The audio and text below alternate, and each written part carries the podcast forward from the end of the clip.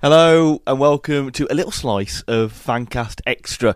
Now, Wolves fans aren't obviously just in Wolverhampton, of course, they're all over the country and all over the world. But what is it like being a Wolves fan in another part of the world? How do you become a Wolves fan if you hadn't been a Wolves fan originally?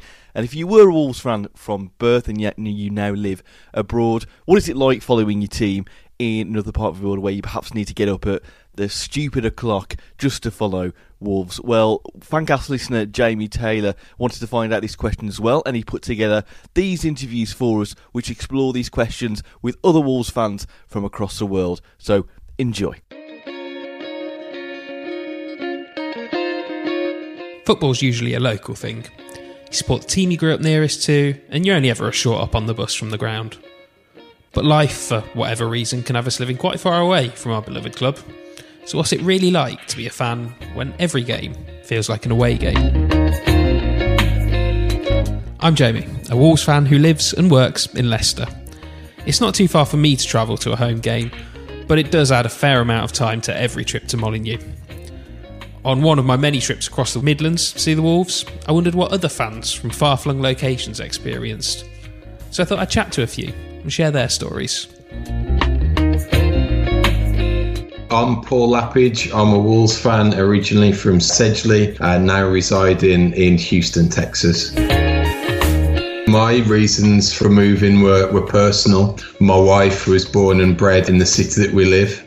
We're about 30 miles south of Houston, so when we were uh, deciding on kind of which side of the pond to settle, she'd have struggled with the, the cold English uh, winters, whereas, yeah, when you get the opportunity over here to be out in the yard grilling for Thanksgiving in November in your shorts, you know, yeah, I can I can handle that, you know. Paul runs a community called Houston Wolves, which I wanted to know a little bit more about. It really grew from kind of social media, a couple of the blog sites, a couple of the fans forums. There's an active USA Facebook group for, for Wolves fans. So from there, it highlighted who was in the kind of the neighbourhood and come along. We're in such a a soccer hotbed, you know, in terms of Houston. We're very multicultural as a city. That's a huge benefit when, when you get people from across the world who support their teams and they keep up that fandom within the city as well. There's a, a vast number of, uh, of soccer leagues as well, kind of who, people who play uh, uh, amateur players and all that good stuff. We have a an MLS franchise here, the Houston Dynamo. The Houston Dash is the women's team. So again, that just goes to show that that, that soccer is a big uh, big sport for for Houston. So yeah, having that exposure in the Premier League and encouraging those who are here already that may be kind of casual fans of the game, and then if they start coming and, and watching with us, you know, they become fans of the club.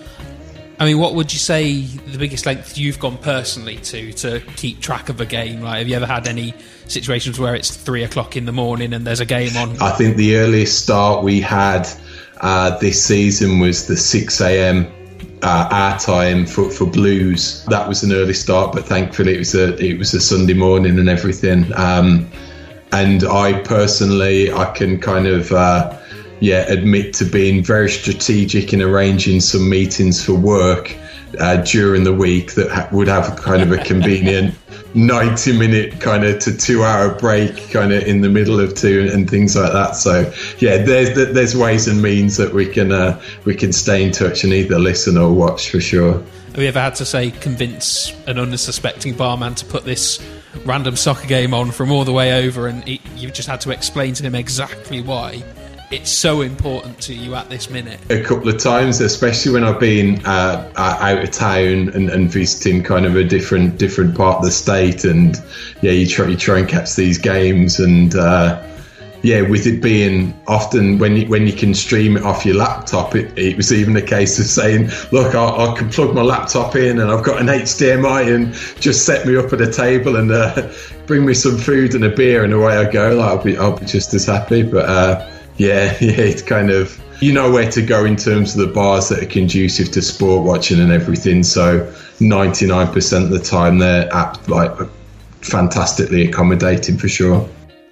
Now Houston's a huge distance away from Wolverhampton, so understandably Paul doesn't get to come over that often. However, I did have a chance to speak to a Wolves fan who's still abroad, but close enough to home to pay the occasional visit. My name is Nick, and I'm born and bred in Bilston and Wolverhampton. And I'm now living out here in Spain, still an ardent Wolves fan as I ever was. For 30 years in the UK, I was a policeman. One of my jobs was I used to be the PC that stood at the end of the tunnel at Molineux, which was the best job in the world for a Wolves fan. I get home whenever I can to see a match. My last match was actually the Villa home match this season. I landed at the airport. I was picked up at the airport, went straight to Oxley Park Golf Club just down the road, played 18 holes with Jeff Palmer, then walked straight to the Molineux and watched the match with my nephew and stayed, stayed in town drinking all night because it was such a great day. And then I flew home the next day. I, I came back the next day, but that's uh, that's the kind of thing that uh, you got to do when you support Wolves living abroad and you can make it home for a match. Have you ever had someone say, "Oh, come round on this weekend or this weekend or whatnot," and you've looked sort of a couple of months ahead in the fixtures calendar and said, "Actually, you know what? Could could you maybe do say the third weekend from that?" Absolutely. Absolutely. Looked at it and said, could we make it the following week? And then you make up some kind of excuse. But then I support Wolves so well that they know exactly why I'm doing it. So, yeah, that's what, yeah, that's what happens. But, but you get, again, uh, people say to me, do you miss anything from England? And I will say, I miss my daughter, my, my dad, my, my family. But more than anything, I miss going to the match on Saturday with my dad. I wanted to know if Nick had any fun stories about supporting Wolves from abroad. There was an episode of a, a, a, TV program called The Likely Lads when they tried to avoid watching the score for an England match because they're going to watch it on TV. Well, a similar thing happened to me the night of the Cardiff match. I was working and I was working at a really top restaurant and the match was on.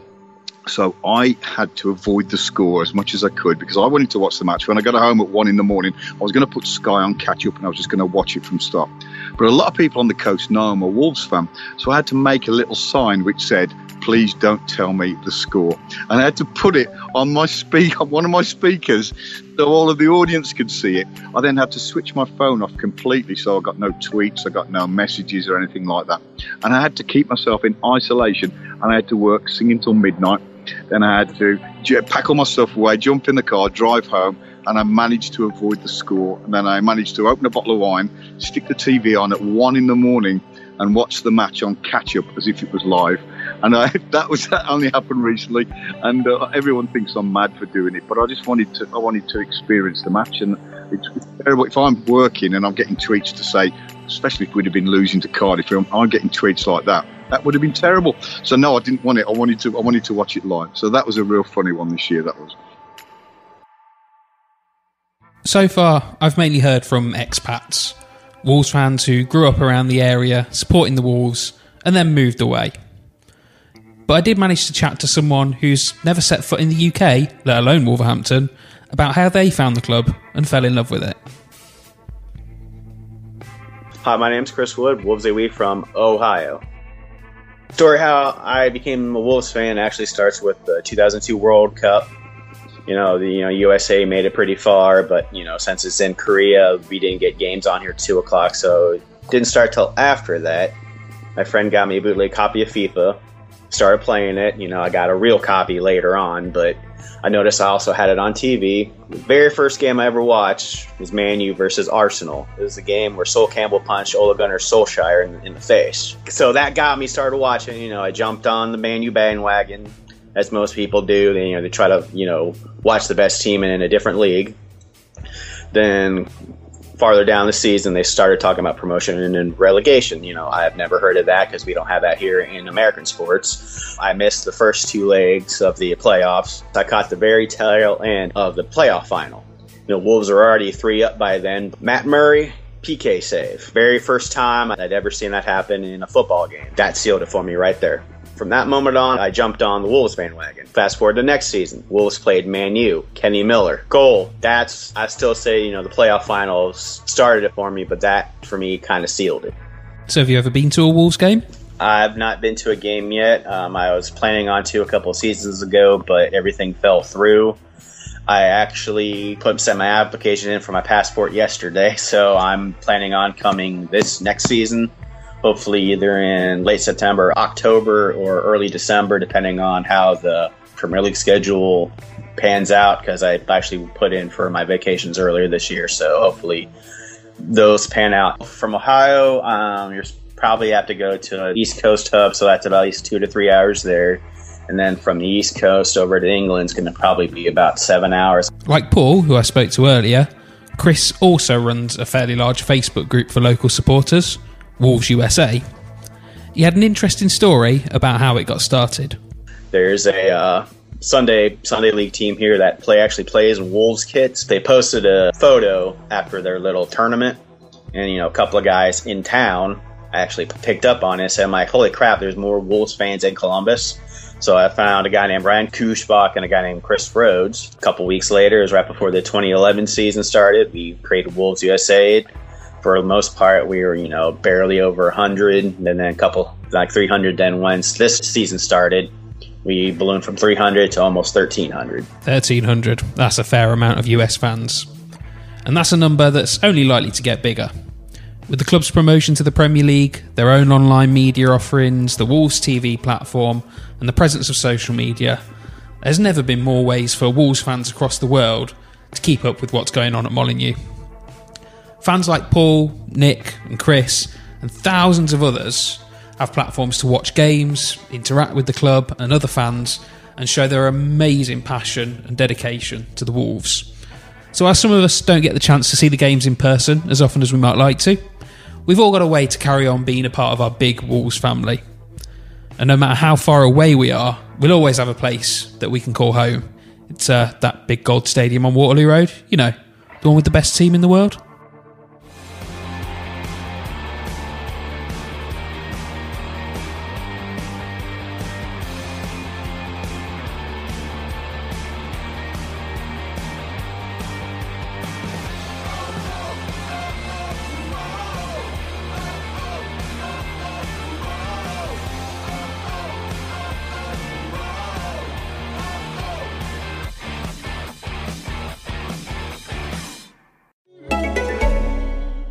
Escape your everyday with out of this world action. From the gritty apocalypse of the Walking Dead universe to the cyberpunk realm of The Watch and the criminal underbelly of Gangs of London, AMC Plus is more than entertaining.